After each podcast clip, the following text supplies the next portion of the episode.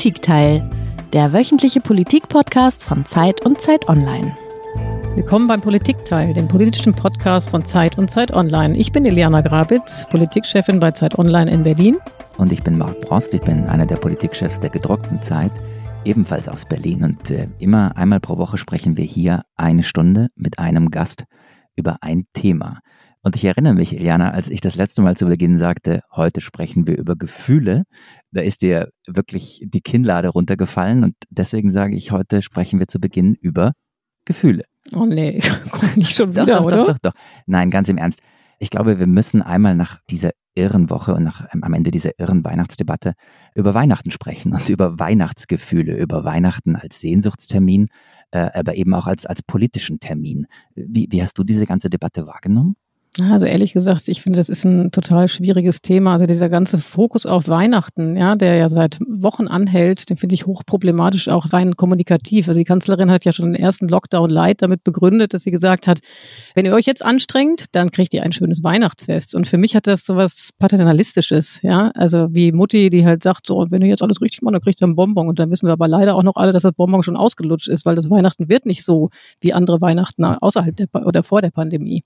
Oh, es ist jetzt sehr hart. Äh, kannst du das nicht verstehen? Ein bisschen so Weihnachten als Sehnsuchtsort, als auch der Besinnung, als Ort des Zusammenkommens ist doch eigentlich, eigentlich auch irgendwie ganz schön in diesen düsteren Zeiten. Draußen ist es dunkel, zu sagen irgendwie, das ist so ein Fest, das sowas wie Kontinuität, wie Normalität, wie, wie irgendwie auch Stabilität verspricht. Verstehst du das gar nicht? Ich verstehe das persönlich schon. Ich frage, stelle mir nur die Frage, ich glaube, sehr viele Menschen werden auch ausgegrenzt, also von dieser Art der Kommunikation, die die Bundesregierung da gewählt hat, weil nicht alle können mit Weihnachten was anfangen. Es gibt viele Muslime im Land, Menschen, die quasi, für die das Fest gar nicht die Bedeutung hat wie für uns beiden vielleicht. Und ich finde noch eine andere Sache, vielleicht sogar noch wichtiger, das Virus macht ja keine Ferien. Das Virus feiert kein Weihnachten. Und insofern glaube ich, dass wir, ähm, indem wir jetzt quasi zehn Tage Lockerung sehen werden, ähm, dass wir Gefahr laufen, dass am Ende wir das mit hohen Infektionszahlen im Januar bezahlen. Und ehrlich gesagt, willst du einen dritten Lockdown? Also ich nicht. Wollen äh, will ich ihn auf keinen Fall. Ich weiß nicht, ob wir daran vorbeikommen. Damit sind wir ja eigentlich schon mitten in der politischen Debatte, äh, was notwendig ist und wie man dieses, dieses Weihnachtsfest auch sehen soll oder vielleicht begehen muss oder kann. Weißt du, was, was mich total irritiert hat, eben auch in dieser Woche, war, wie Politiker dann über Weihnachten gesprochen haben. Ich war reichlich erstaunt oder eigentlich erschrocken über Friedrich Merz, der gesagt hat, es geht den Staat überhaupt nichts an, wie ich mein Weihnachtsfest verbringe. Das fand ich sehr egoistisch, auch ja in dieser abstrakten Formulierung von dem Staat irgendwie eigentlich eher gefährlich in der aktuellen Debatte. Ich fand es auch seltsam, wie Armin Laschet sich geäußert hat. Der sagte, es wird das härteste Weihnachten, das die Nachkriegsgenerationen je erlebt haben. Und ich dachte, mein Vater ist Nachkriegsgeneration, der erzählte mir immer Geschichten von Kartoffelschalen essen und Hunger haben und, und wirklich frieren. Da geht's uns doch noch vergleichsweise gut. Also mein Eindruck war, dass den Politikern in dieser Debatte oder in diesem ganzen Thema auch so ein bisschen die Sprache verrutscht, dass der Alarmismus überhand nimmt. Und ich kann verstehen, wenn Leute sich da irgendwie auch an den Kopf fassen. Ja, das sehe ich auch so. Also ich finde den Alarmismus ein Problem, allerdings auch die Widersprüchlichkeit, ne? Also die von allein von den äh, Zitaten, die du jetzt eben aufgereiht hast, im Grunde genommen ausgehen, dass man immer andere Signale bekommt und ich glaube, die Bevölkerung sich da irgendwann noch verunsicherter führt, als es ohnehin der Fall ist. Und ehrlich gesagt, das ist ja schon in meinem eigenen kleinen Leben so, ja, dass äh, das ganze, der ganze Umgang mit der Pandemie wahnsinnig widersprüchlich ist. Also ich gehe nicht in die Kneipe, ich gehe nicht ins Restaurant, weil sie natürlich zu haben. Gleichzeitig äh, fahre ich aber mit den öffentlichen Verkehrsmitteln, um meine Kinder zur Schule zu bringen. Und ich sitze im Homeoffice und äh, treffe so gut wie gar keinen. Gleichzeitig sind meine drei Kinder jeden Tag mit, weiß ich nicht, über 20 Schülern in der Klasse und äh, kommen dann natürlich auch mit entsprechenden Risiken nach Hause. Es passt doch irgendwie alles nicht zusammen. Nee, es passt irgendwie alles nicht zusammen und deswegen haben wir ja dann auch, als wir uns vor ein paar Tagen überlegt haben, wen laden wir uns diese Woche ein, wer soll diese Woche unser Gast sein, um eben über das Thema der Woche zu sprechen. Da haben wir beide uns ja daran erinnert, dass es im Frühjahr eine ganz andere Debatte gab. Da war von Gemeinsinn die Rede und von Solidarität, von, von großen Worten und auch einer großen irgendwie so Selbstverständlichkeit. Und irgendwie ist es alles unter die Räder gekommen, glaubt man. Genau. Und deswegen, du hast es ja schon gesagt, haben wir uns einen Gast eingeladen, der sich sehr viel mit dem Thema Solidarität befasst hat und der, wenn ich mich zurückerinnere an das früher sehr viel interviewt wurde, nämlich wenn immer es darum ging, eben die Folgen der Pandemie für die Gesellschaft zu analysieren. Und was mir in Erinnerung geblieben ist, dass er relativ optimistisch war im Frühling. Ich weiß nicht, ob du das auch in Erinnerung hast. Er hat nämlich gesagt, dass die Pandemie nicht nur schlecht ist, sondern auch einiges Gutes hervorbringen würde. Und das finde ich interessant. Ich glaube, wir fühlen ihm jetzt mal auf den Zahn, oder? Genau, jetzt wollen wir dann auch rauskommen mit der Sprache. Unser Gast heute ist Heinz Bude und er ist so etwas wie der Seelendeuter der Deutschen insgesamt. Und zwar ist er Professor für Makrosoziologie an der Universität Kassel. Hallo, Herr Bude, schön, dass Sie da sind. Ich grüße Sie, Frau Gabitz. Hallo, Herr Brust. Ja, wir haben jetzt schon einiges angerissen und ähm, wir wollen über ein ganzes Potpourri an Themen sprechen, nämlich über Solidarität und Gemeinsinn jetzt in der Krise, über Egoismus und natürlich auch über die Spaltung der Gesellschaft und über Weihnachten und Böllerverbote. Und was mich persönlich sehr interessiert, ist dann auch die Frage, wie kommen wir jetzt eigentlich aus dieser Gemengelage wieder raus? Also wie kann man eigentlich dafür sorgen, dass die Spaltung nicht noch tiefer geht? Und ich fände es auch super, wenn wir im Verlauf des Gesprächs noch auf Ihre Arbeit, Herr Bude, zu sprechen kommen, nicht an der Uni Kassel, sondern in einer informellen Beratergruppe der Regierung, die es im Frühjahr gab. Und da würde mich wahnsinnig interessieren, was Ihnen in dieser Gruppe eigentlich über Politik und Politiker klar geworden ist. Dinge, die Sie gelernt haben, die Sie vorher gar nicht wussten. Wollen wir das so machen? Wunderbar. Hört sich gut an. Dann fangen wir an, wie wir immer beim äh, Politikteil anfangen, nämlich dass unser Gast uns ein Geräusch mitbringt, in das wir jetzt mal reinhören.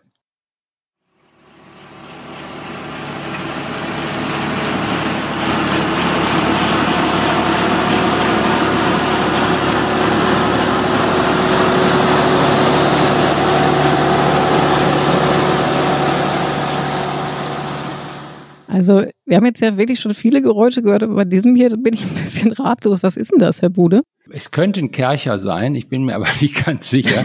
es sollte jedenfalls das Geräusch sein beim Aufräumen einer möglicherweise nächtlichen Partyaktion in irgendeinem Berliner Park.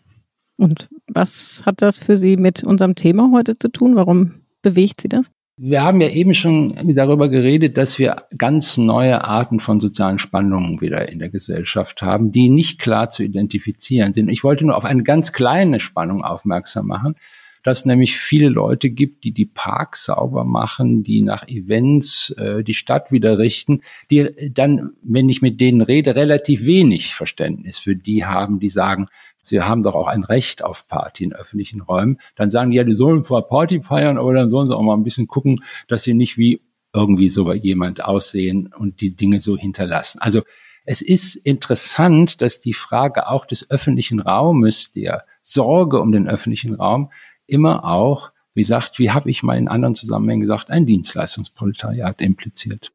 Ja, jetzt ist ja in gewisser Weise Weihnachten auch genauso eine Party wie die Party, die Sie jetzt gerade insinuiert haben mit Ihrem Geräusch. Ähm, wir haben in der Einleitung ein bisschen darüber uns unterhalten, der Marc und ich.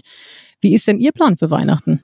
Mein Plan für Weihnachten ist eindeutig, dass wir noch die ältere Schwiegermutter besuchen gehen und mit dem Auto dahin fahren. Wir fahren sonst immer mit dem Zug, aber wir fahren mit dem Auto dahin nach Süddeutschland. Ich habe mir sogar eins gemietet, weil meine Frau sagte, unsere alte Karre ist vielleicht nicht mehr so gut, um so äh, darunter zu fahren. Und für mich ist Weihnachten keine Party, wenn ich ganz ehrlich bin, sondern ich, wir gehen dann irgendwie in die Christmette und ähm, es ist für manche die einzige Berührung mit irgendeiner kultischen Handlung im Jahr. Und ich finde das eigentlich immer ganz schön und manchmal sogar ganz ergreifend.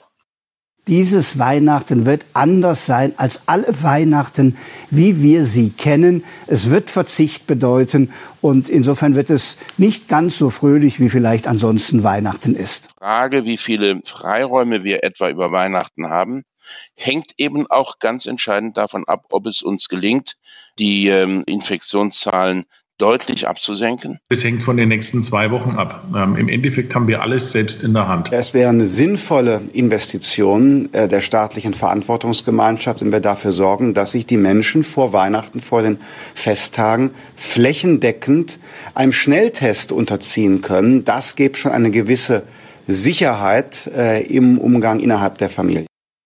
Herr Bude, Sie haben ja eben, ähm, wie ich es auch sehr gut nachvollziehen kann, ganz richtig gesagt, für Sie ist Weihnachten keine Party, sondern das ist eigentlich ein sehr privater Moment, vielleicht auch ein Moment der Einkehr.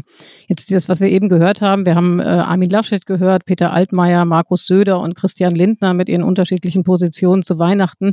In diesem Jahr ist Weihnachten politischer denn je. Wie nehmen Sie die politische Weihnachtsdebatte wahr? Na, ich stimme Ihnen zu, Frau Gabitz, was Sie zum Anfang gesagt haben, dass es etwas Hilfloses hat.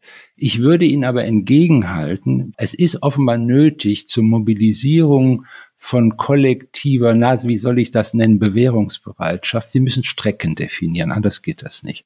Und natürlich definiert man Strecken, in denen was erreichbar ist, gerne mit symbolisch aufgeladenen Ereignissen. Ich würde das nicht so ganz dramatisch sehen, dass es Weihnachten ist. Es ist auch für viele Muslime, äh, schenken sich Weihnachten. Das hat natürlich nicht die Bedeutung wie für Christen, das ist überhaupt keine Frage. Da jetzt aber einen Dominanzanspruch der Christen draus zu machen, das scheint mir irgendwie ein bisschen verbittert zu sein. Wir wollen ja über Weihnachten nicht nur im politischen Zusammenhang reden, sondern im soziologischen und gesellschaftlichen. Sie sind der Seelendeuter der Deutschen, wie es äh, Eliana vorhin so schön gesagt hat.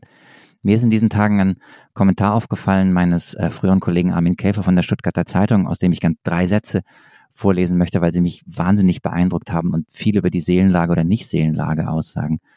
Der Kollege schrieb nämlich zu Weihnachten, wir hätten jetzt vier Wochen Zeit, darüber nachzudenken, was jeder Einzelne unternehmen könnte, um die Einsamkeit jener Mitmenschen zu lindern, die alleine sind.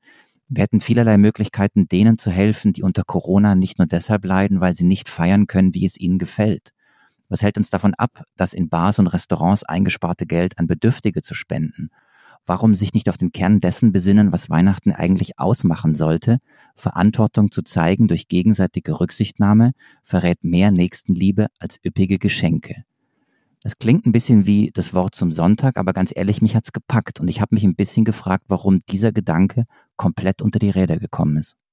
Es war abzusehen. Ähm, ich muss Ihnen das leider so sagen. Ich und viel auch die Gruppe, die Sie eben angesprochen haben, die sich Gedanken über die zukünftige Entwicklung der Pandemieeindämmung gemacht hat. Für uns war es absehbar, dass die Phase der sogenannten Öffnung, ähm, wo eine, die wirkliche Herausforderung sein würde. Der, der erste, die erste Zurückfahrung des öffentlichen Lebens war noch ein heroischer Akt. Da hatte man noch das Gefühl, hier ist eine Bewährungsprobe für die allermeisten, symbolisch aufgerufen für alle. Und im Grunde hat es sogar so eine kleine innere Bereitschaft gegeben, so eine Art von Wettbewerb hinzukriegen. Also wir werden das in Deutschland irgendwie doch auch hinkriegen. Wir müssen da nicht irgendwie nach China oder nach Taiwan oder sowas gucken. Das hat sicherlich auch eine gewisse Rolle gespielt. Also nach dem Motto, wir zeigen in einer freien Gesellschaft, dass wir auch in der Lage sind, kollektive Bewährungen zu meistern. Das ist natürlich jetzt weg. Und das ist deshalb weg, weil es jetzt um die Frage geht, wer ist privilegierter und wer ist unterprivilegierter und wer ist gar nicht privilegiert in der Situation, in der wir uns jetzt befinden. Und wir sehen natürlich sehr viele Leute, die eine ziemlich dramatische Leistungsfrustration erleben, wenn sie beispielsweise im Gastronomiebewerbe tätig sind. Natürlich wird davon, und das ist, ich gehe da auch davon aus, dass sicher ein Viertel, wahrscheinlich ein Drittel der Betriebe die ganze Geschichte nicht überleben wird. Und wir werden da sozusagen Leid und Schwierigkeiten für Menschen produzieren. Das ist überhaupt keine Frage. Und dass die nun positiv darauf zu sprechen sein werden, ist ja gar nicht zu erwarten. Und es gibt es bei vielen anderen. Es gibt das bei Haushalten, äh, von denen eben auch die Rede war, wie bei Frau Granitz. Also die haben drei Kinder und haben sich genau überlegt, was, welche Bildungsinvestitionen sie tätigen und haben das Gefühl, mein Gott, meine Kinder bleiben zurück und dann lesen sie von irgendwelchen Ökonomen, aus einem Münchner Institut, dass man schon ausrechnen könnte, welche Nachteile diese Generation äh, hinnehmen müsse. Und das macht die alle irgendwie, bringt die durcheinander und denken, ja, bin ich jetzt der Blöde hier? Habe ich keine Vorkehrungen getroffen? Muss ich mich nicht jetzt um private Nachhilfe kümmern, um dass das Wissen stabilisiert werden kann? Und all dieses, das sind alle Formen der Selbstpanisierung. Also die Leute machen sich eine innere Panik. Das kann ich alles sehr gut verstehen. Und man sieht in der Situation, also ich habe auch viel damit zu tun, dass Leute mir sagen, ja, du musst mal ruhig sein, du bist doch Professor, dir passiert doch überhaupt nichts, du kriegst dein ganzes Geld weiter und kannst auch noch bei der Zeit irgendwelche Podcasts geben, um deine Bedeutung zu steigern.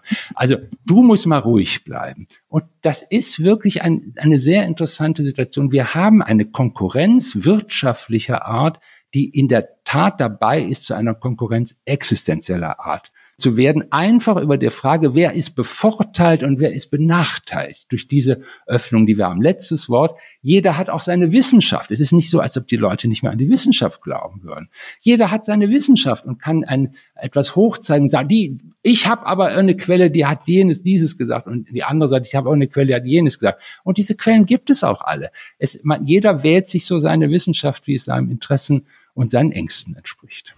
Diese Selbstpanisierung, wenn ich es richtig verstanden habe, wie Sie bezeichnet haben, das kann ich selber sehr gut nachvollziehen, auch angesichts der vielen negativen Signale, die man so empfängt. Ne? Das ist ja quasi unvergleichbar zu Zeiten vorher. Ja. Wie ist das denn? Ich habe ja eingangs gesagt, Sie sind mir in Erinnerung geblieben, weil ich Sie immer als so sehr optimistisch wahrgenommen habe in der ersten Welle. Ich habe es ja eben gesagt, Sie glaubten, dass eben durch die Pandemie nicht alles schlechter, sondern einiges, vielleicht sogar vieles auch besser werden würden. Ist denn jetzt Ihr Optimismus verflogen inzwischen oder würden Sie da immer noch dran festhalten? Das Solidaritätsmotiv ist, wenn Sie so wollen, in der Luft. Es ist da. Wir haben eine Erfahrung gemacht gesellschaftlich, dass wir in der Lage sind, auch eine schwierige, eine Gefahrensituation, die man nicht so einfach in Risiken verwandeln kann, in, in gewisser Weise abzuwehren und damit zu Rande zu kommen. Und wir haben es in Deutschland doch einigermaßen hingekriegt, ich will das jetzt nicht so in so einem Nationalstolzzeug sagen, aber dass wir zumindest in der Weise eine starke Politik der Bürgerrechte hatten, als je nach Leute, die krank äh, waren, die aus minder privilegierten Lagen waren. Ich habe keine Informationen darüber, dass irgendjemand einen Pflegeplatz, ein, ein Platz in einem, für ein Intensivbett oder irgend so etwas verweigert worden ist. Also wir haben eine starke Erfahrung der Handlungsfähigkeit des Staates in der Gewährung von medizinischen Bürgerrechten. Das ist eine ganz starke Geschichte. Und daraus, und es ist auch in der Politik das immer noch das Thema, dass wir über diesen Punkt keine existenziell merklichen sozialen Benachteiligungen hinnehmen wollen. Das heißt natürlich nicht, dass Leute, die arm sind, dass Leute, die aus anderen Gründen in einer schwierigen Lage sind, jetzt irgendwie, die sind natürlich schlechter dran als Leute, die reich sind. Das ist doch aber keine Frage. Nur bei der Frage von des bürgerrechtlichen Anspruchs auf eine gute medizinische Versorgung in der Lage einer solchen Pandemie, ich glaube, da ist irgendwie, da kann man sich eigentlich nicht sehr viel besser vorstellen als im Augenblick in Deutschland. Wir wollen darüber sprechen, warum Gemeinsinn und Solidarität so unter die Räder gekommen sind, ob das zwangsläufig ist in dieser Situation. Und dann muss man ja auch über Fehler und auch Einschätzungen sprechen. Ich hätte eigentlich gedacht, Iliana, dass du Herrn Bude jetzt ein Zitat aus einem Interview äh, aus dem Sommer vorhältst oder sagen wir mal nochmal vorliest, vorhalten, klingt dann äh, sehr nach dem Motto Edgebadge. Aber es ist ja so, wir müssen immer über Aussagen reden und was sich vielleicht auch im Laufe der Monate verändert hat. Und im, im Sommer sagten Sie in einem Interview mit der äh, Welt am Sonntag, wir können uns äh, nicht in den Hammer retten, in den harten zweiten Lockdown, dann wären wir verloren. Nun gibt es einen zweiten Lockdown. Also mhm. sind wir verloren? Wir sind dabei zu verlieren. Sie haben absolut recht. Äh, ich glaube, Sie haben am Anfang auch die Probleme angesprochen. Es ist jetzt nötig, mit Widersprüchen umgehen zu können. Es hat wenig Sinn, wenn ich das mal sehr auf den Punkt gebracht sage, Konsistenz einzufordern, weil wir doch alle wissen, wenn wir ehrlich sind, es gibt keine und es ist auch gar nicht ausdenkbar, dass es eine Konsistenz von Maßnahmen geben wird und es ist gar nicht ausdenkbar, dass Ungerechtigkeiten passieren und es ist gar nicht ausdenkbar, dass nicht viele Leute, sogar gar nicht so wenige Leute, das Nachsehen haben würden bei den Maßnahmen zur Eindämmung der Pandemie. Das ist ganz, ganz wichtig. Der Begriff, der mir jetzt im Augenblick vor Augen schwebt, der dies Elemente aus der Solidarität, Elemente aus der Erfahrung des Verletzlichen selbst, das ist doch die Grunderfahrung, die wir alle haben. Wir können noch so reich sein, noch so stark sein. Wir sind alle dem Virus aus, des, diesem, dieses Virus ausgesetzt und wir können uns nicht dagegen wappnen durch äh, äh Maßnahmen und denken, oh je, wir sind in einer Splendid Isolation. Das klappt nicht. Das ist eine Grunderfahrung, die auch irritierend ist. Es ist eine Grunderfahrung, dass man quasi vulnerabel, ein vulnerables Ich, das ist, das ist nichts Nettes. Und, und dies ist sozusagen, wie, wie kann man dem eigentlich standhalten? Und ich glaube, der Begriff, der mir wichtig ist, ist der Begriff der moralischen Diplomatie. Weil die Dinge schwierig sind, weil sie widersprüchlich sind, müssen wir offenbar in der Lage sein, unreine Lösungen zu akzeptieren und auch Lösungen, die nicht nur von oben gesetzt werden können, sondern es ist offenbar auch ein, wenn Sie so wollen, solidarischer Pragmatismus notwendig, ein achtsamer Pragmatismus, ein freundlicher Pragmatismus. Wenn man sich sozusagen da nicht dazu verstehen will, dann sind wir in der Tat auf einem sehr abschüssigen Straßen. Aber das heißt, um es jetzt einmal zu sortieren auf die äh, sehr einfache und sehr große Frage, ist es zwangsläufig, dass Gemeinsinn und Solidarität äh, in so einer Situation unter Druck kommen? Sagen Sie ja. Und dann ist die Frage, wie führt man es wieder zusammen? Und dann sind wir ja eigentlich in dem wichtigen Teil des Gesprächs, wie kann diese äh, Diplomatie, wie kann Politik, wie kann irgendwie äh, Gesellschaft handeln, damit Gemeinsinn entsteht? Genau, und das ist eine wahnsinnig wichtige, also vielleicht sogar die entscheidende Frage. Wir haben nämlich eine Zentrierung der Debatte auf die exekutive Autorität. Und die exekutive Autorität ist gerade durch die offensichtliche Inkonsistenz der Maßnahmen, denn des Rumtaktierens, ob nicht der Osten irgendwie besser rauskommt, aber dann sagt man, Thüringen ist doch gar und so weiter. Sie kennen das. Es ist für alle, alle völlig offensichtlich, wie die Sache im Augenblick aussieht, dass wir jetzt sozusagen versuchen können, andere Arten von wenn Sie so wollen, stellvertretenden Deutungen aufzubauen. Die blöde Situation ist, dass die Kirchen kein Wort zu sagen haben im Augenblick. Die Parteien letztlich auch kein Wort zu sagen haben. Die Großorganisationen der Zivilgesellschaft, wie die berühmten Gewerkschaften, alle haben eigentlich nichts zu sagen, können nur reagieren auf Dinge, die von der exekutiven Autorität vorgegeben wird, dem Ministerpräsidenten, der Bundeskanzlerin. Und das ist eine fatale Situation. Darf ich Sie kurz unterbrechen, nur damit ich das richtig verstehe? Sie sagen, die haben nichts zu sagen, weil sie nichts sagen sollten oder weil sie nicht in der Lage sind, was zu sagen? Weil sie nicht in der Lage sind, etwas zu sagen. Die Kirchen haben keine eigene Stimme in der ganzen, in dieser Situation, in einer kollektiven Gefahrensituation keine eigene Stimme zu haben, nicht die Bedeutung eines metaphysischen Quantums auch herausfinden. Das ist ihre Aufgabe. Das ist ihre Aufgabe als Heilsinstitution. Und sie haben nichts zu sagen. Sie sagen alle nur, ja, wir machen alles richtig. Wir passen auf Hygienekonzepte auf. Das ist lächerlich. Und ähnlich gilt das für die Gewerkschaften, die auch noch in der Tradition der Arbeiterbewegung mal irgendwas sagen könnten zu der Struktur wechselseitiger Hilfe. Nichts ist zu hören das will ich jetzt nicht, ich sage das jetzt nicht, ist nicht so vernichtend gemeint, wie ich das sage. Ich glaube, die Zivilgesellschaft, die zivilen Kräfte, wir alle müssen uns im Dienste einer moralischen Diplomatie ein bisschen wieder innerlich aufrichten und nicht nur glauben, wir sind Befehlsempfänger von oben und das Hauptproblem ist, dass die sich nicht richtig ausdenken, was zu tun ist. Diese Situation ist schlecht. Herr Bude, wie erklären Sie sich diese Sprachlosigkeit, die Sie gerade geschildert haben, der Kirchen, der Gewerkschaften? Was ist der Grund dafür Ihrer Ansicht nach? Naja, ähm, die sind innerlich in ihren Letz jeweils in ihren Aufträgen geschwächt. Sie sind also der Heilsauftrag der Kirchen. Ich meine, die katholische Kirche, wir wissen, kennen die Gründe. Es ist äh, sozusagen, die, die wissen ja gar nicht, wo sie ansetzen sollen. Wölki hat wieder irgendwie einen Unsinn gemacht. Und man steht, ja, die sollen nun ausgerechnet mit diesen ganzen Kindermissbraucher, die sollen uns sagen, was wir eigentlich jetzt, was es eigentlich heißt, Rücksicht zu nehmen mit der Klarheit, dass es keine perfekten Regelungen geben wird. Was sollen die uns denn sagen? Was sollen die uns sagen, was es heißt, möglicherweise einen Regelbruch zu begehen und doch die Oma zu besuchen in dem sogenannten Seniorenheim und zu sagen, es kann sein, dass sie stirbt danach, aber wir wollen als Familie, wenn Oma 86 ist, sie zu Weihnachten besuchen gehen und wir nehmen das auf unsere Verantwortung. Das fände ich heute ein vorbildliches Verhalten in der Pandemiesituation, dass es sogar einen ethisch verantwortbaren Regelbruch geben kann in der Ausnutzung von äh, Spielräumen, die wir alle als sorgende Gemeinschaften, als Individuum in einer freien Gesellschaft haben. Wenn Sie schildern, was Sie schildern, äh, Herr Bude, ähm, frage ich mich, ob das möglicherweise auch damit zu tun haben kann, dass der Staat so omnipräsent war in der ersten Phase der Pandemie. Dazu haben Sie sich in dieser ersten Welle auch das ein oder andere Mal geäußert. Es gibt eine neue Akzeptanz von Staatlichkeit, wie wir das, glaube ich, in den letzten 30, 40 Jahren so nicht gekannt haben. Die Staatsaversion, die Staatsphobie, die man mit dem sogenannten Neoliberalismus in Verbindung bringt, ist wie weggeblasen. Das stimmt immer noch. Das stimmt alles. Stimmt es immer? Ja, natürlich. Also wer einigermaßen vernünftig ist, sieht doch das, und das ist ja das, was wir im Augenblick haben. Sie können das doch an den Schwächen der Grünen sehen.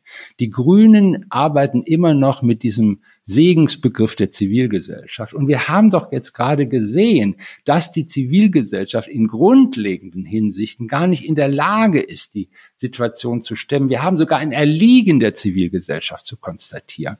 Und das ist etwas, also ich bin habe einen positiven Begriff von Zivilgesellschaft. Die Zivilgesellschaft ist ein wesentlicher Akteur, aber sie muss die Staatsbedürftigkeit ihrer selbst anerkennen und sie hat sie auch anerkannt.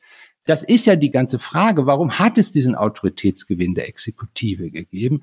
Weil sie auch zeigen konnte, übrigens ist auch meine Erfahrung gewesen, dass sozusagen die Staatlichkeit im Sinne einer auch flexiblen die Fähigkeit, eine flexible Versorgung sicherzustellen. Im Übrigen auch die staatlichen Interventionen, die in der Frage der Stimulierung der Entwicklung eines Impfstoffes getätigt worden sind, mit viel, viel Geld, ist eine absolut positive Sache. Ich mag Ihnen gerne glauben, Herr Bude, und trotzdem muss ich Ihnen widersprechen.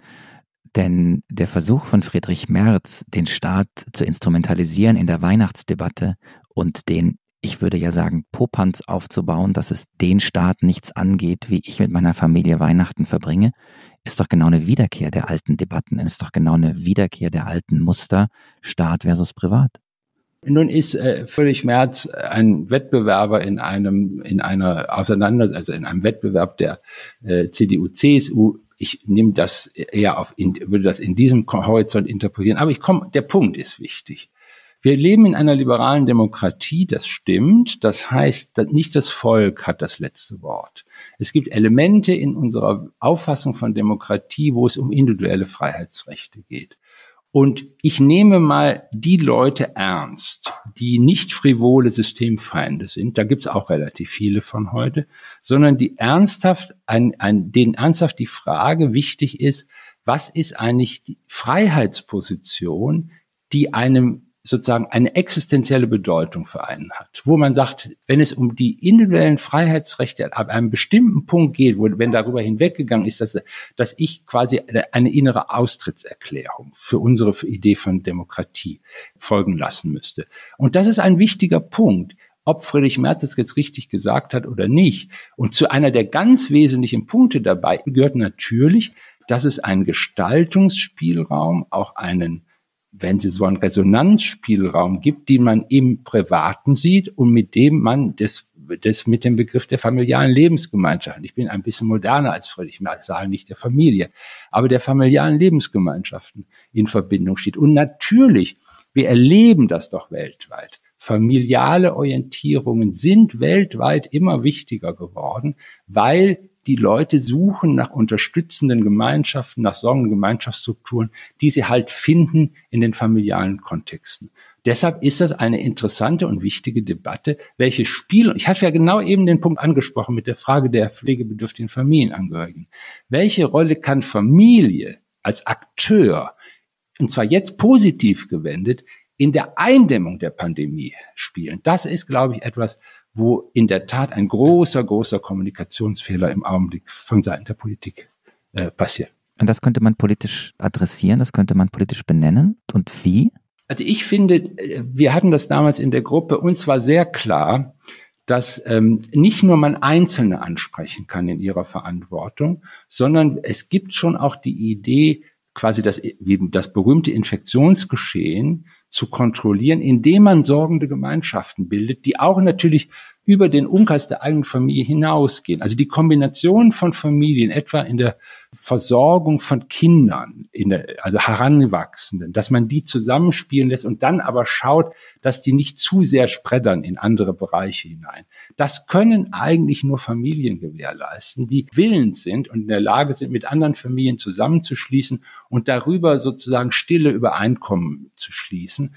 Das ist auch vielfach passiert und ich finde das grandios, dass das passiert ist. Und ich habe auch den Eindruck, dass sich Familien auch untereinander in dieser Überforderungsverzweiflung äh, geholfen haben, Homeoffice und äh, Schule und alles zu Hause zu haben. Da hat es, hat man sich darüber verständigen können in Familien. Ich habe das selber erlebt und es hat etwas Befreiendes für die Leute gehabt. Und da brauchte man keinen Staat dazu. Und das sind ganz wichtige wenn Sie so wollen, Resilienzkomponenten unserer Gesellschaft, die, glaube ich, in der Debatte heute nochmal durch die Konzentrierung auf die exekutive Autorität äh, zu wenig in den, äh, benutzt, wenn Sie so wollen, und zu wenig eine Bedeutung für die Interpretation unserer Lage haben. Das bringt mich nochmal zurück zu dem O-Ton von Ihnen, den wir eben eingespielt haben, Herr Bude, und den Sie ja dann im Nachgang auch erklärt haben. Also diese neue Sehnsucht nach Staatsbedürftigkeit bzw. nach Staatsgläubigkeit, die wir eigentlich sehen. Das widerspricht ja diesen, dieser Sehnsucht nach familialen Strukturen, von denen Sie gerade gesprochen haben. Sie haben argumentiert, dass ähm, eigentlich mehr und mehr Leute, und das war jetzt eine, ein Statement aus der ersten Welle nochmal, dass die Leute sich nach einem Staat sehen, der Vorgaben macht und der auch sanktioniert und so weiter. Wenn man aber heute diese ganze Querdenkerbewegung und so weiter sich anschaut, diese Corona-Skeptiker, die wir alle sogar im, äh, also zumindest für meinen Fall kann ich sprechen, im nahen Bekanntenkreis haben inzwischen, dann bekommt man doch den Eindruck, dass das äh, eigentlich diese neue Sehnsucht nach einem Staat und nach einer Stärke des Staates die Gesellschaft eher spaltet, oder? Na, ich bin ja der Auffassung, dass das Thema der nächsten 30 Jahre in allen westlichen Gesellschaften die Neukombination von Schutz und Freiheit ist. Das ist auch der Kernpunkt dessen, was ich jetzt sage. Es gibt neue Schutzbedürfnisse der Bevölkerung, die ins Leere laufen und die man, glaube ich, aufnehmen muss. Und Sie hatten das im Anfang auch schon gesagt, äh, oder Herr Borch, ich weiß ja nicht, einer von Ihnen hat Paternalismus gesagt. Ähm, das ist so eine einfache Sache, das ist mir zu paternalistisch. Ich glaube, dass die Zeit, ich sage es mal andersherum, der Staatsphobie vorbei ist. Wir hatten ein halbes Jahrhundert, wo viele, viele Leute dachten, der Staat ist was Einschränkendes. Und es ist gut, wenn er sich klein macht und wenn er sich arm macht und zurückhält und auf seine elementaren Aufgaben reduziert wird. Das sehe ich nicht, dass das eine allgemeine Auffassung der Bevölkerung ist. Es ist eher das Gegenteil. Viele Leute sagen, war es eine gute Idee, die Deutsche Bahn so zu privatisieren, dass dauernd Stellwerkprobleme existieren und man mit schulterzuckenden Mitarbeiterinnen zu tun hat und Mitarbeitern. Also vielleicht war das eine falsche Entscheidung. Und ich glaube, die Revozierbarkeit von Entscheidungen, die sehr, wo man öffentliche Güter zu privaten Gütern gemacht hat, das ist eigentlich in der Luft. Das ist doch auch der Hintergrund, warum die politische Rechte so stark ist. Dass man eigentlich sagt, nee, nee, der Staat muss eine andere Rolle spielen. Und Sie haben in einem Punkt recht, da folge ich Ihnen beiden die Glücksformel wäre, es ist ein Staat, vor dem man sich nicht fürchten. Ein Staat, der schützt, aber vor dem man sich nicht fürchten muss. Die große Frage, um die wir jetzt gerade kreisen, ist, die beschäftigt ja wirklich jeden von uns. Wie kommt man zum Gefühl des Frühjahrs? Wie kommt man zur großen Solidarität und zu gemeinsam zurück? Ich habe verstanden, Familie muss und wird eine größere Rolle spielen, auch in der politischen Kommunikation und in den politischen Zielen. Ich habe verstanden, dass wir über den fürsorgenden und vorsorgenden Staat sprechen, nicht den paternalistischen und kontrollierenden Staat, aber denjenigen, der im Grunde einfach, so wie früher soziale Marktwirtschaft gedacht wurde, dafür sorgt, dass die Gesellschaft als Gesellschaft funktioniert und Unwuchten nicht so groß werden. Die Frage, wie kommt man zu diesem Gefühl zurück, ist so einfach und so kompliziert zugleich. Gibt es noch was, was Sie uns und unseren Hörern an die Hand geben können? Wie, wie, wie kann Solidarität wieder gelingen? Eine andere Seite, ich hatte eben schon die klassischen Vertreter der Zivilgesellschaft in der deutschen Tradition aufgerufen. Ein anderer Punkt sind die Städte. Die Städte, äh, es gibt, hat eine große Diskussion vor zehn Jahren gegeben, so mit der Überschrift äh, äh, Bürgermeister regieren die Welt. Und, oder Personen, die auf einem Bürgermeisterposten sich befinden, regieren die Welt. Und äh, davon ich glaube, dass ein ganz wesentlicher Punkt ist, dass es eine Kommunalität, die nicht nur eine Kommunalität des Ächzens ist, von zu wenig Geld und des äh, Ausgesetztsein äh, durch zentrale Maßnahmen, die man gar nicht haben will, sondern die Idee, dass die Städte auch eine schützende Kommunalität wiedergewinnen. Das ist, wenn Sie so wollen, ein Stadtbürgertum. Ich würde mir ein Stadt, ein offenes, freigesonnenes Stadtbürgertum wünschen, was Probleme sieht und weiß, dass es keine reinen Lösungen gibt und trotzdem weiß, dass es so etwas wie Verantwortung gibt, die über den Horizont des eigenen Lebens hinausgeht. Muss ich jetzt gestehen, habe ich nicht verstanden. Was können Sie es konkretisieren? Also zum Beispiel die Frage ist, äh, gibt es einen Hamburger Geist zur Pandemieeinkämpfung? Gibt es einen Berliner Geist dazu? In Berlin ist es zum Beispiel sehr, sehr schwierig, weil in Berlin quasi die auseinandertreibenden Kräfte im Stadtbild zu stark ist und es gibt noch nicht mal eine Figur, weder eine politische noch eine kulturelle. Also ihre Redakteure haben sich auch irgendwie, die Kulturredakteure haben sich aufs Land zurückgezogen und versuchen von da aus die Dinge zu kommentieren. Ich glaube, dass das alles falsch ist. Die, es muss, man muss hinein in die Städte gehen und die Stadt als den Lebensraum auch für die Entwicklung von Schutz von anderen Formen aufeinander Rücksicht nehmen beim Einkaufen.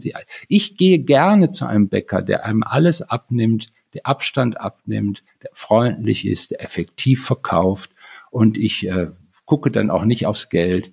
Äh, ich kann es mir leisten, gebe ich zu, aber mir ist es wichtig, dass ich ein Gefühl habe, nicht jeder guckt jetzt, wie er sich retten kann, sondern dass man auch ganz punktuell in einer städtischen Umgebung Sorge dafür trägt, dass wir den Ort gemeinsam zu unserem aller Gedeihen nutzen können. Ist das ein Plädoyer dafür, dass die Regierung äh, die Macht und den Einfluss auch wieder stärker abgibt an die Region? Das war ja eine Debatte, ja. die wir in der ersten Welle hatten. Wir sehen jetzt in regelmäßigen Abständen diese Ministerpräsidentenkonferenzen, wo alle immer ganz aufgeregt sind und dann ähm, kommt am Ende irgendein äh, Regularium daraus. Ist das falsch äh, in diesem Moment? Wenn man das äh, quasi zu Herzen nimmt, was Sie gerade gesagt haben, müsste man eigentlich denken, dass dem so ist, oder?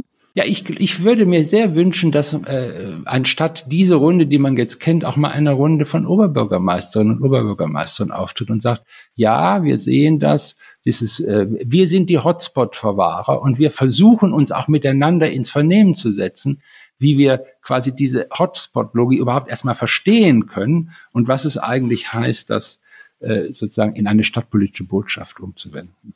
Das finde ich als Politikjournalist auch wahnsinnig interessant, weil auf der einen Seite denken, schreiben und kommentieren wir. Ich glaube, da sind wir beide auch einer Meinung, Iliana. Denken, schreiben, kommentieren wir ja immer in die Richtung, es ist gut, dass es einen Föderalismus gibt und keinen Zentralstaat, weil man irgendwie regionale und lokale Lösungen braucht. Ähm, aber gleichzeitig wird der Föderalismus, Stichwort Oberbürgermeister, nicht ernst genug genommen. Ja. Absolut. Ja. Marc, ich muss jetzt mal hier so ein bisschen den Taktgeber machen, ähm, weil die Zeit läuft und ähm, ich würde so unglaublich, weil äh, Herr Bude, Sie haben jetzt schon zu, äh, zu, verschiedenen Punkten gesagt, das sind so Dinge, die kann man nicht mehr hören, wie der paternalistische Staat und so weiter und so fort. Und ich glaube, das wäre der Moment, auch wenn es ein bisschen harter Bruch ist, dass wir jetzt zu deiner Lieblingskategorie kommen, den Flop 5, Marc. Ich dachte immer, es wäre unsere Lieblingskategorie, weil wir uns gemeinsam vorgenommen haben, in unserem Podcast immer wieder zu fragen, ob die Dinge nicht auch ein bisschen stimmt, anders sein können. Stimmt. Wir wollen Klischees brechen, wir wollen Perspektiven wechseln und dafür haben wir eine kleine Rubrik und das sind die Flop 5.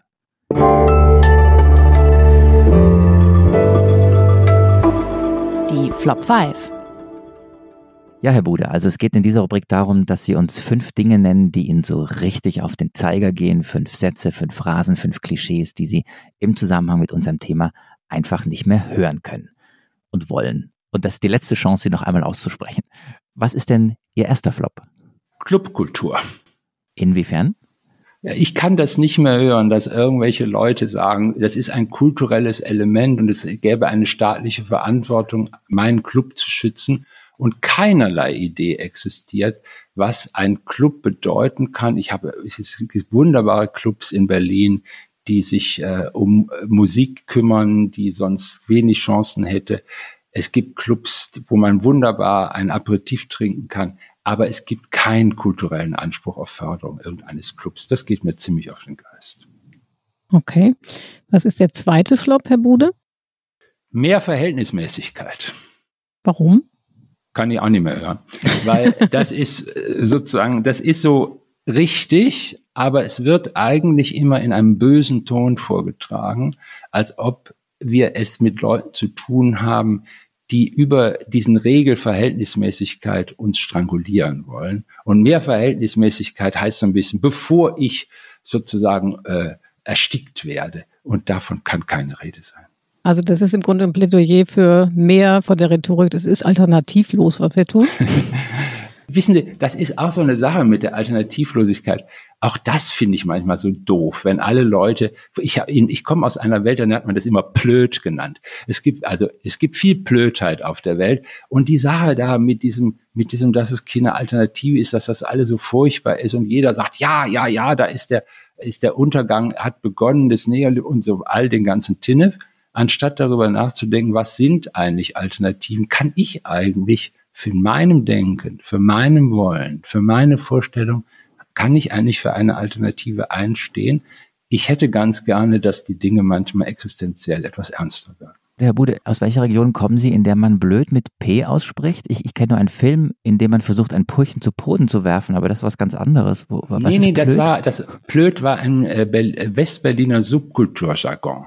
Wir hatten immer gesagt, wenn einer sagt, einer, der sozusagen, wenn irgendwer einer zu 68er mäßig auftritt, haben wir gesagt, was soll der Blödmann eigentlich? Okay, da haben wir was gelernt äh, zwischen Flop 3 und Flop 4, der jetzt kommt. Flop 4 heißt, hätte man besser erklären müssen. Kann ich auch nicht mehr hören. Weil, ich, ich, lache jetzt gerade nur, weil, Entschuldigung, weil Liliana mir schon den Hinweis gibt, dass ich mich wieder verzählt habe. Wir waren erst bei Flop 3, aber das ist egal, wir kriegen das alles hin. Ja, genau. genau. Also, das, weil, weil ich meine, es geht nicht darum, dass irgendetwas besser erklärt wird. Es geht darum, dass manche Leute die, manche Dinge nicht hören wollen. Und darüber sollten wir reden, dass man manche Dinge nicht hören will, dass man sagt, ähm, äh, was soll man denn noch mehr erklären? Also ich meine, selbst, oder was heißt selbst, der bayerische Ministerpräsident ist ein relativ guter Erklärer im Augenblick, finde ich. Aber viele Leute sind anderer Auffassung, was ihr Recht ist und dass das in Ordnung ist. Sie sollen nur nicht immer sagen, das muss man besser erklären. Das ist irgendwie. Mhm. Das stimmt. So, jetzt kommen wir zum dritten Flop. Wir müssen jetzt noch mal ein bisschen die Reihenfolge ändern. Ich glaube, es ist der dritte, Herr Bude. Welcher ist das? Der dritte heißt Risikokompetenz. Also diese Idee, dass von vielen meinen Kollegen sagen, ja, wir müssen jetzt Risikokompetenz bei den Menschen lernen zu helfen, dann wird das auch noch in so ein sozialpädagogisches Konzept gekleidet. Das ist die neue Form des Lernens. Es geht hier nicht um Risiko, es geht um Gefahren. Und es geht um die Frage von elementaren Antworten auf diese Gefahren. Und es geht nicht darum, irgendwelche äh, neuen Konzepte auszubauen, wie man den Leuten Risikokompetenz und jetzt ein bisschen was über Wahrscheinlichkeitsrechnung erfahren und über Statistik. Das alles ist, glaube ich, ein großes Sand in die Augen streuen für die Interpretation der Situation, die wir heute haben was unsere Hörerinnen und Hörer jetzt nicht sehen konnten, war, dass wir uns hier die ganze Zeit verzweifelt Handzeichen geben. Eliana Grabitz, äh, Lena von Holt, die uns auch zugeschaltet ist, die, die uns hier technisch unterstützt und ich, weil wir nicht, wir sind völlig lost, ob wir beim dritten, vierten Nee, wir, oder, das war jetzt die vierte und genau, es kommt jetzt genau, das wir fünfte, machen kommt jetzt. einen, aber genau, also das ist, wenn man so die Perspektive versucht zu wechseln, manchmal wird es ein bisschen schwummrig, aber wir sind wieder klar und Bei sagen, manchen. Ein, einen haben wir noch. Einen haben sie noch, und, und das ist jetzt ganz verrückt. Ich mag auch das Wort Hygienekonzept nicht mehr. Seitdem ich sehe, dass viele Leute, ja, wir haben doch so ein tolles Hygienekonzept und dann mir sagen können, ich sehe Leute Fußball spielen im Fernsehen bei der Sportschau und frage mich, sag mal, was habt ihr denn da für ein Hygienekonzept? Was soll der ganze Unfug? Hygienekonzepte sollte man haben, und man sollte sich Gedanken darüber machen, aber nicht im Sinne, wir haben doch alles gemacht und wieso soll das jetzt nicht genug sein, sondern das ist der Punkt, den ich meinte, die Gesellschaft nicht in einer Ohnmachtshaltung, muss sich aus ihrer eigenen Ohnmachtshaltung heraus entwickeln. Ich, und ich, ich würde alle Freundlichkeit und allen Charme dafür aktivieren, dass das geht kommt raus, lasst uns reden, lasst uns mit äh, schauen, was geht und was nicht geht und nicht, was richtig ist und was falsch. Es geht nur um die Frage, was geht und was nicht geht und lasst uns alle ein Glas Rotwein abends trinken darauf, dass wir sogar schon einen Impfstoff in Weltrekordzeit entwickelt haben. Sie sind Optimist, das finde ich gut. Und äh, das mit dem Rotwein, das nehmen Iliana und ich auch wörtlich. Das sollten wir drei auf alle Fälle auch noch machen, äh, Herr Bude. Das, das Schöne jetzt an den Flop 5 war, dass Sie im Grunde gewollt oder ungewollt den Teppich ausgerollt haben für den zweiten Teil unseres Gesprächs. Wie könnte es besser gehen und was sind Dinge, die der gesunde Menschenverstand eigentlich äh, will oder nicht? Ähm, Sie waren Teil einer informellen Beratergruppe im Innenministerium. Wir hatten es äh, vorhin kurz angesprochen. Diese informelle Beratergruppe im Innenministerium im Frühjahr bestand aus Wissenschaftlern unterschiedlichster Disziplinen, die ja genau sich mit der Frage beschäftigen sollten, was ist eigentlich sowas wie gesunder Menschenverstand, äh, was geht und was geht nicht und wie können wir so ein Virus, der ja sagen wir mal, Ressort und Themen und menschheitsübergreifend ist, wie können wir den interdisziplinär irgendwie in den Griff kriegen. Die Gruppe gibt es, glaube ich, nicht mehr, wenn ich richtig informiert bin. Ja, es, es gibt immer wieder Versuche. Wir haben versucht, auf die letzte Situation mit einem Papier zu reagieren. Aber da alle jetzt in ihre jeweiligen wissenschaftlichen Projekte verwickelt sind und wir gemerkt haben, es hätte sehr große Anstrengungen nochmal. Wir haben also einen, einen Draft gemacht, der hat uns irgendwie nicht gefallen, weil es genau um das ging, was Sie sagen. Können wir etwas mehr sagen als Allgemeinplätze? Können wir beispielsweise das Konzept der sorgenden Gemeinschaften, können wir da auch ein paar Handreichungen geben, wie das gehen sollte? Muss man da nicht aufpassen, so ein Mittelklasse-BIOS einzubauen, dass man da wieder so eine, so eine Unterscheidung plötzlich hervorruft. Die einen können sorgende Gemeinschaften bilden und die anderen sind nur die Akteure eines sozialen Phlegmatismus. Und dann haben wir wieder so eine ganz unangenehme kulturelle, sozialkulturelle Herablassung da drin. Das wollten wir alles nicht. Aber wir sehen, dass das Problem, dass es so etwas gibt wie eine Teilung von Verantwortung in unklaren, widersprüchlichen Situationen. Und äh, wir, wir haben daran rumgedoktert, wie man das eigentlich formulieren kann. Irgendwann hatten wir sowas gesagt wie achtsamer Pragmatismus oder sowas, aber damit man irgendwie so eine Leitmetapher hat, mit der man operieren kann. Äh, wir sind, ich muss, da muss ich Ihnen ehrlich sagen, da sind wir nicht richtig weitergekommen im Augenblick. Und genau das ist der Punkt, über den wir sprechen wollen, Herr Bude. Denn was uns jetzt interessiert als Politikjournalisten, Eliana und mich, und ich glaube auch unsere Hörerinnen und Hörer, ist jetzt der Blick in den politischen Maschinenraum. Also Sie kommen als Soziologe und als Seelendeuter der Deutschen in die Welt der Politik. Ist nicht so, dass sie keine Politiker kennen oder noch nie Kontakte hatten, aber plötzlich öffnen sich Türen, die bis dato verschlossen waren. Und sie sind mitten in einer Krisensituation, jetzt sehr Hollywood-mäßig formuliert, im Situation Room. Sie sind äh, quasi im Krisenstab oder informelle Beratergruppe. Und wir haben jetzt viel über politische Maßnahmen gesprochen, was notwendig wäre. Was ist Ihnen denn in dieser Phase und durch diese Einblicke über Politik und Krisenmanagement klar geworden? Im Positiven oder Negativen? Was ist Ihnen klar geworden, dass Sie vorher noch nicht wussten? Also was mir klar geworden ist, wo ich ernsthaft von überrascht war, war doch die, wie soll ich es sagen, über- oder transministerielle Fähigkeit zu agieren, die ich im politischen Apparat gefunden habe. Also es ging zum Beispiel um die Frage der Bereitstellung eben von Intensivbetten. Allein wie kann man das nur erheben? Welche Maß, also wir haben uns sehr konkrete Managementvorstellungen auch entwickelt, wie man Erhebung von Intensivbetten, wie man unterschiedliche Belegungsstrategien entwickeln kann. Und, und dann war es notwendig, dass beispielsweise das Innenministerium oder das Gesundheitsministerium genau zusammen, neu zusammenarbeiten mussten, was Datensicherheit und was weiß ich nicht alles betrifft. Da habe ich eine Flexibilität im Apparat erlebt, die ich nicht für möglich gehalten habe auch übrigens in einer hörenden Haltung zu uns, also wir hatten teilweise Staatssekretäre zugeschaltet in unseren Besprechungen, die haben jetzt nicht uns erzählt, ach wissen Sie, das geht so und so mit diesem halb zynischen Ton, sondern die haben gesagt, hm, das ist schwierig, schauen wir mal, was wir machen können. Sie haben recht, darüber muss man nachdenken. Wir brauchen andere Strukturen, um das umsetzen zu können. Also das war eine sehr, sehr positive, für mich tolle Erfahrung, und die andere tolle Erfahrung war, dass dort einige Kolleginnen und Kollegen waren, vielfach Kolleginnen, die, sage ich mal, so um die 40 sind, die die 30 hinter sich, also so, so am Ende 30, die absolut in ihrem Thema drin sind, die wissen, was es heißt, ähm, äh, unter Risiken bestimmte Arten von ähm, Szenarien zu entwickeln. Und ich habe das als wahnsinnig, eine wahnsinnige Befreiung gefunden,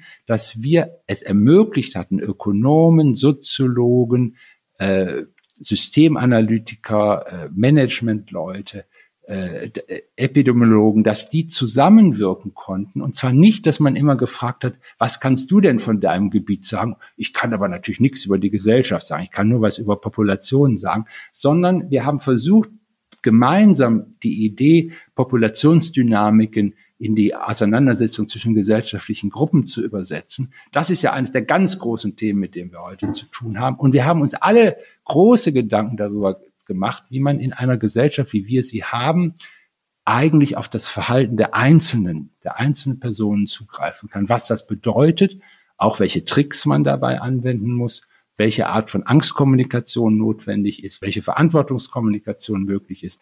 Das sind alles total positive Erfahrungen. Ich kann eigentlich gar nichts Negatives sagen. Aber das finde ich wirklich sehr, sehr, sehr, interessanten Einblick, den Sie uns hier erlauben, äh, Herr Bude, weil das ist eine Frage, die ich mir persönlich auch über den Sommer, als es so ruhig war, ja, und man gar nichts hörte, habe ich mir die Frage gestellt, wird denn diese Zeit eigentlich genutzt, ja, um interdisziplinär in dieser Krise, wo ja alle möglichen Gesellschaftsbereiche ineinander ragen und äh, äh unterschiedlich davon betroffen sind, wird, der, wird die eigentlich genutzt, um tatsächlich die richtigen Lehren aus der ersten Welle zu ziehen und sich vorzubereiten auf die zweite Welle. Würden Sie, Sie haben es gerade gesagt, Sie können gar nichts Negatives äh, berichten. Die zweite Welle ist jetzt da. Und ähm, würden Sie da jetzt in der Rückschau, ähm, nicht um die äh, Kollegen anzuklagen, aber sehen Sie schon äh, Dinge, die falsch gelaufen sind oder die man aus heutiger Sicht anders machen würde, die man, wir bleiben bei dem äh, Bundesgesundheitsminister Spahn, der gesagt hat, wir werden uns viel verzeihen müssen, ne, die man äh, quasi aus heutiger Sicht hätte anders äh, veranlassen müssen? Ja, ich glaube, ich sehe das heute als geradezu ein Desiderat an, dass wir mehr eine operativ aufgeschlossene Wissenschaft, vor allen Dingen in den Sozialwissenschaften brauchen. Äh, nicht sozusagen, es geht nicht darum, im Nachhinein die Dinge besser zu wissen, sondern es geht darum, im Bewusstsein unintendierter Effekte, im Bewusstsein, dass es merkwürdige Konstellationen zwischen bestimmten Ebenen geben kann, die unangenehme Effekte auch wieder hervorbringen. Also im Bewusstsein all dessen, was sozusagen zum Handwerkzeug beispielsweise der Soziologie gehört, dass man versucht, aber trotzdem in eine Situation zu gehen, die man noch nicht kennt, mit a lot of unknown unknowns, und dann versucht operativ zu sagen, was kann man tun, was kann man verantwortlicherweise auch einem, einem politischen Gremium, an Rat weitergeben. Das, was Sie daraus machen, ist sowieso Ihre Sache. Also wenn Sie so wollen, eine Wissenschaft zu äh, praktizieren, die nicht irgendwie in der Weise verantwortungslos ist, dass sie sagt, ach, ich interessiere mich für die Binnenrationalität meines Faches mehr als für die Rationalität der Gesellschaft. Wir beide kennen uns ein bisschen länger schon, Herr Bude, deswegen wissen Sie, dass ich tendenziell ein fröhlicher Mensch bin, aber jetzt muss ich einmal ganz miesepetrig sein, weil die Wahrnehmung des Krisenstabs, die ich habe, eine ganz andere ist und vielleicht nicht bezogen auf die interdisziplinäre Zusammenarbeit in der Regierung, aber auf die nicht vorhandene Zusammenarbeit zwischen Staaten. Und ich würde gerne ein Mitglied des Krisenstabs zitieren. Ich hatte, ich weiß das daher, auch wir beide hatten darüber Kontakt. Ich habe einen Artikel in der Zeit geschrieben im Frühjahr über diesen Krisenstab, deswegen kannte ich einige dieser Mitglieder und ein Mitglied ist äh, Maximilian Mayer, der ähm, lange in China gelebt hat und jetzt an der Uni äh, Bonn forscht über internationale Krisenstrategien und der hat sich, entschuldigen Sie das Wort, regelrecht ausgekotzt auf Twitter vor zwei Tagen. Und, und er schrieb, wie oft haben Bundesregierungen und Länderregierungen eigentlich seit Januar 2020 Experten aus Asien eingeladen? Gibt es eine ausführliche von deutschen Thinktanks erstellte Analyse zu den Seuchenbekämpfungsmodellen in Asien. Hat die Bundesregierung eine solche Studie in Auftrag gegeben? Und wenn nicht, warum? Wie viele Personen im RKI beschäftigen sich eigentlich aktiv mit der Informationssammlung und der Auswertung zur Pandemiepolitik in Asien? Und wie wurde dies im Gesundheitsministerium und im Kanzleramt kommuniziert? Gab es ein einziges Interview oder einen Hintergrundbericht in den deutschen Medien zur WHO-Mission in Wuhan und den Einsichten und Schlussfolgerungen des deutschen Teilnehmers? Also da, da brach so dieses ganze, warum haben wir nicht nach Asien geschaut, einmal aus ihm raus. Und das erste Wort, das mir dazu einfiel, war Corona-Nationalismus. Wir waren unfassbar stolz im Sommer, dass wir Weltmeister sind in der Virenbekämpfung und so toll durch den Sommer kommen und haben gar nicht gesehen, dass die zweite Welle schon im Anlaufen war. Also Maximilian Mayer hat einen wahnsinnig tollen Job gemacht. Ich mag ihn sehr. Er gehört zu diesen etwas jüngeren Wissenschaftlern, die ich fantastisch fand, die fantastisch gearbeitet haben. Und wir haben auch systematisch versucht, die Fälle von Taiwan, von Wuhan und auch, dann kamen die Bergamo-Daten. Wir haben immer wieder versucht, das sehr konsequent auszudeuten, allerdings auch immer unter Berücksichtigung, das muss ich ihm vielleicht jetzt doch indirekt sagen, unter der Berücksichtigung von anderen, wenn Sie so wollen, Führungsmodellen in unserer Gesellschaft, die nicht so unbedingt so einfach mit den unseren jedenfalls asiatischen Vergleichsfällen vergleichbar sind. Und die hatten auch natürlich schon eine, eine, wenn Sie so wollen, eine Pandemiestruktur gab es da schon, die, die abrufbar war. Die hatten wir nicht in Deutschland. Das hätte man vorher machen müssen. Das gebe ich auch zu. Ich sehe nur die Problematik, die wir ja gerade im Augenblick besprechen, was, wo ich gesagt habe, es gibt keine reinen und klaren Lösungen. Deshalb finde ich es, wir müssen ernsthaft darüber reden, was tun wir unter der Bedingung, wo es keine in sich konsistenten äh, Systemlösungen gibt. Es wird sie nicht geben. Und das hängt auch mit der Verfassung unserer Gesellschaft zusammen, die in unterschiedliche Gruppen zerfällt, mit unterschiedlichen Auffassungen, mit unterschiedlichen individuellen Präferenzen und die wir zu schützen haben, die individuellen Präferenzen und die wir ernst zu nehmen haben. Das ist jedenfalls mein Glaube an die Demokratie Ich glaube, dass der Glaube in die Demokratie auf eine starke Probe gestellt wird im Augenblick. Und es gibt viele Führungsgruppen in Deutschland, die so chinesische Träume haben. Ich kannte das schon aus der ganzen Frage des Klimawandels heraus, von links bis rechts. Da stehe ich dagegen. Ich verteidige eine Idee der liberalen Demokratie, der freiheitlichen Gesellschaft und der Verantwortung des Einzelnen, die sozusagen Gefahren mit Gefahren ihres Lebens konfrontiert werden, die sie plötzlich ins Nichts stellen. Und das sollten wir ernst nehmen als eine Erfahrung unserer Gesellschaft und dann nicht darüber hinweggehen und sagen, das ist durch Hygienekonzepte zu lösen. Eigentlich will man an dieser Stelle gerne noch eine Stunde weiterreden. Äh, ich fürchte, wir müssen hier einen Cut machen. Die Stunde ist rum und Herr Bude hat, glaube ich, einen Termin danach. Ich würde trotzdem gerne noch eine Frage zum Schluss stellen, Herr Bude. Sie haben jetzt gerade gesagt, Sie glauben an die liberale Demokratie und ähm, wir müssen das jetzt aushalten. Kommen wir zurück zum Eingang des Gesprächs. Sie waren Optimist in der ersten Welle. Wenn Sie jetzt auf die äh, Gesellschaft post-Corona schauen, wie wird die aussehen?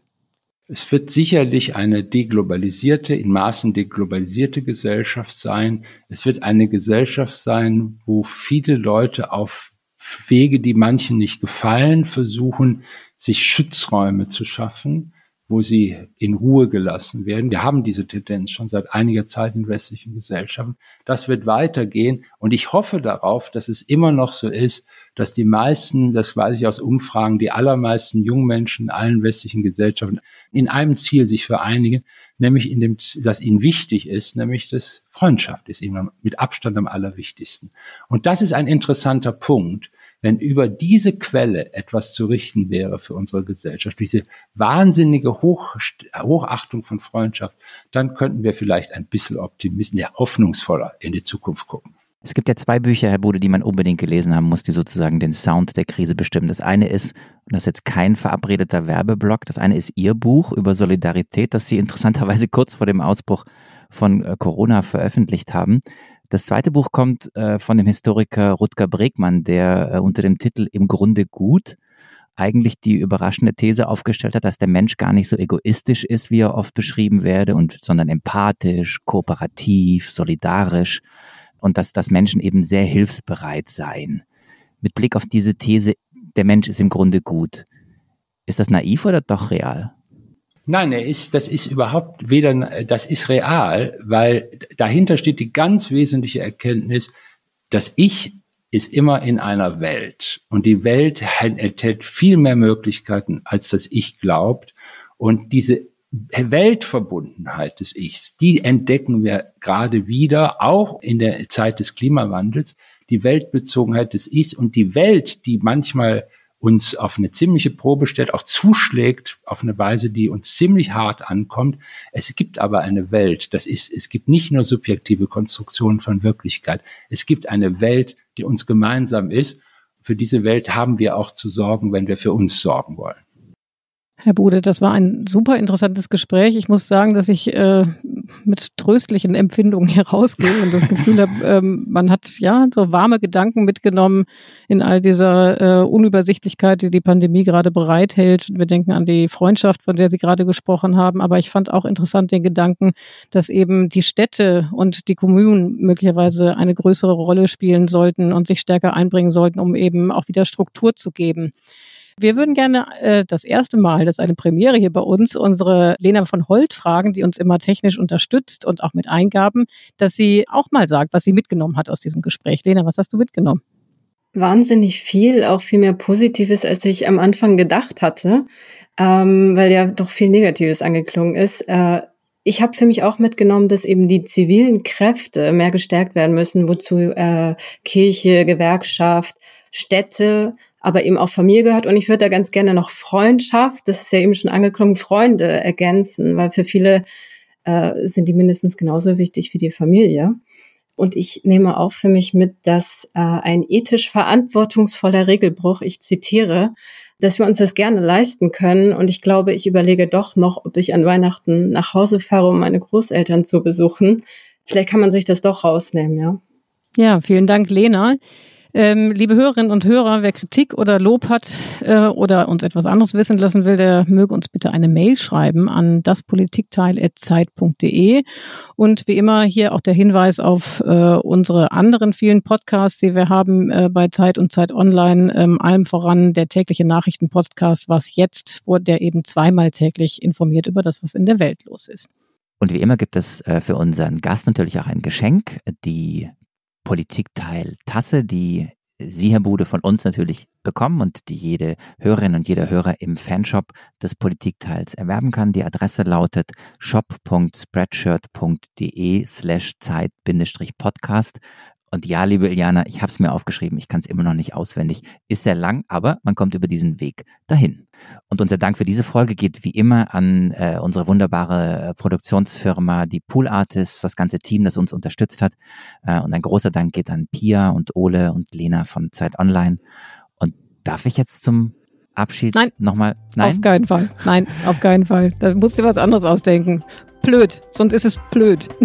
Du meinst, nachdem ich einen Kommentar aus der Stuttgarter Zeitung vorgelesen habe, darf ich nicht Schwäbisch sprechen? Nein, auf keinen Fall. Dann sagen wir einfach auf Wiederhören. Tschüss.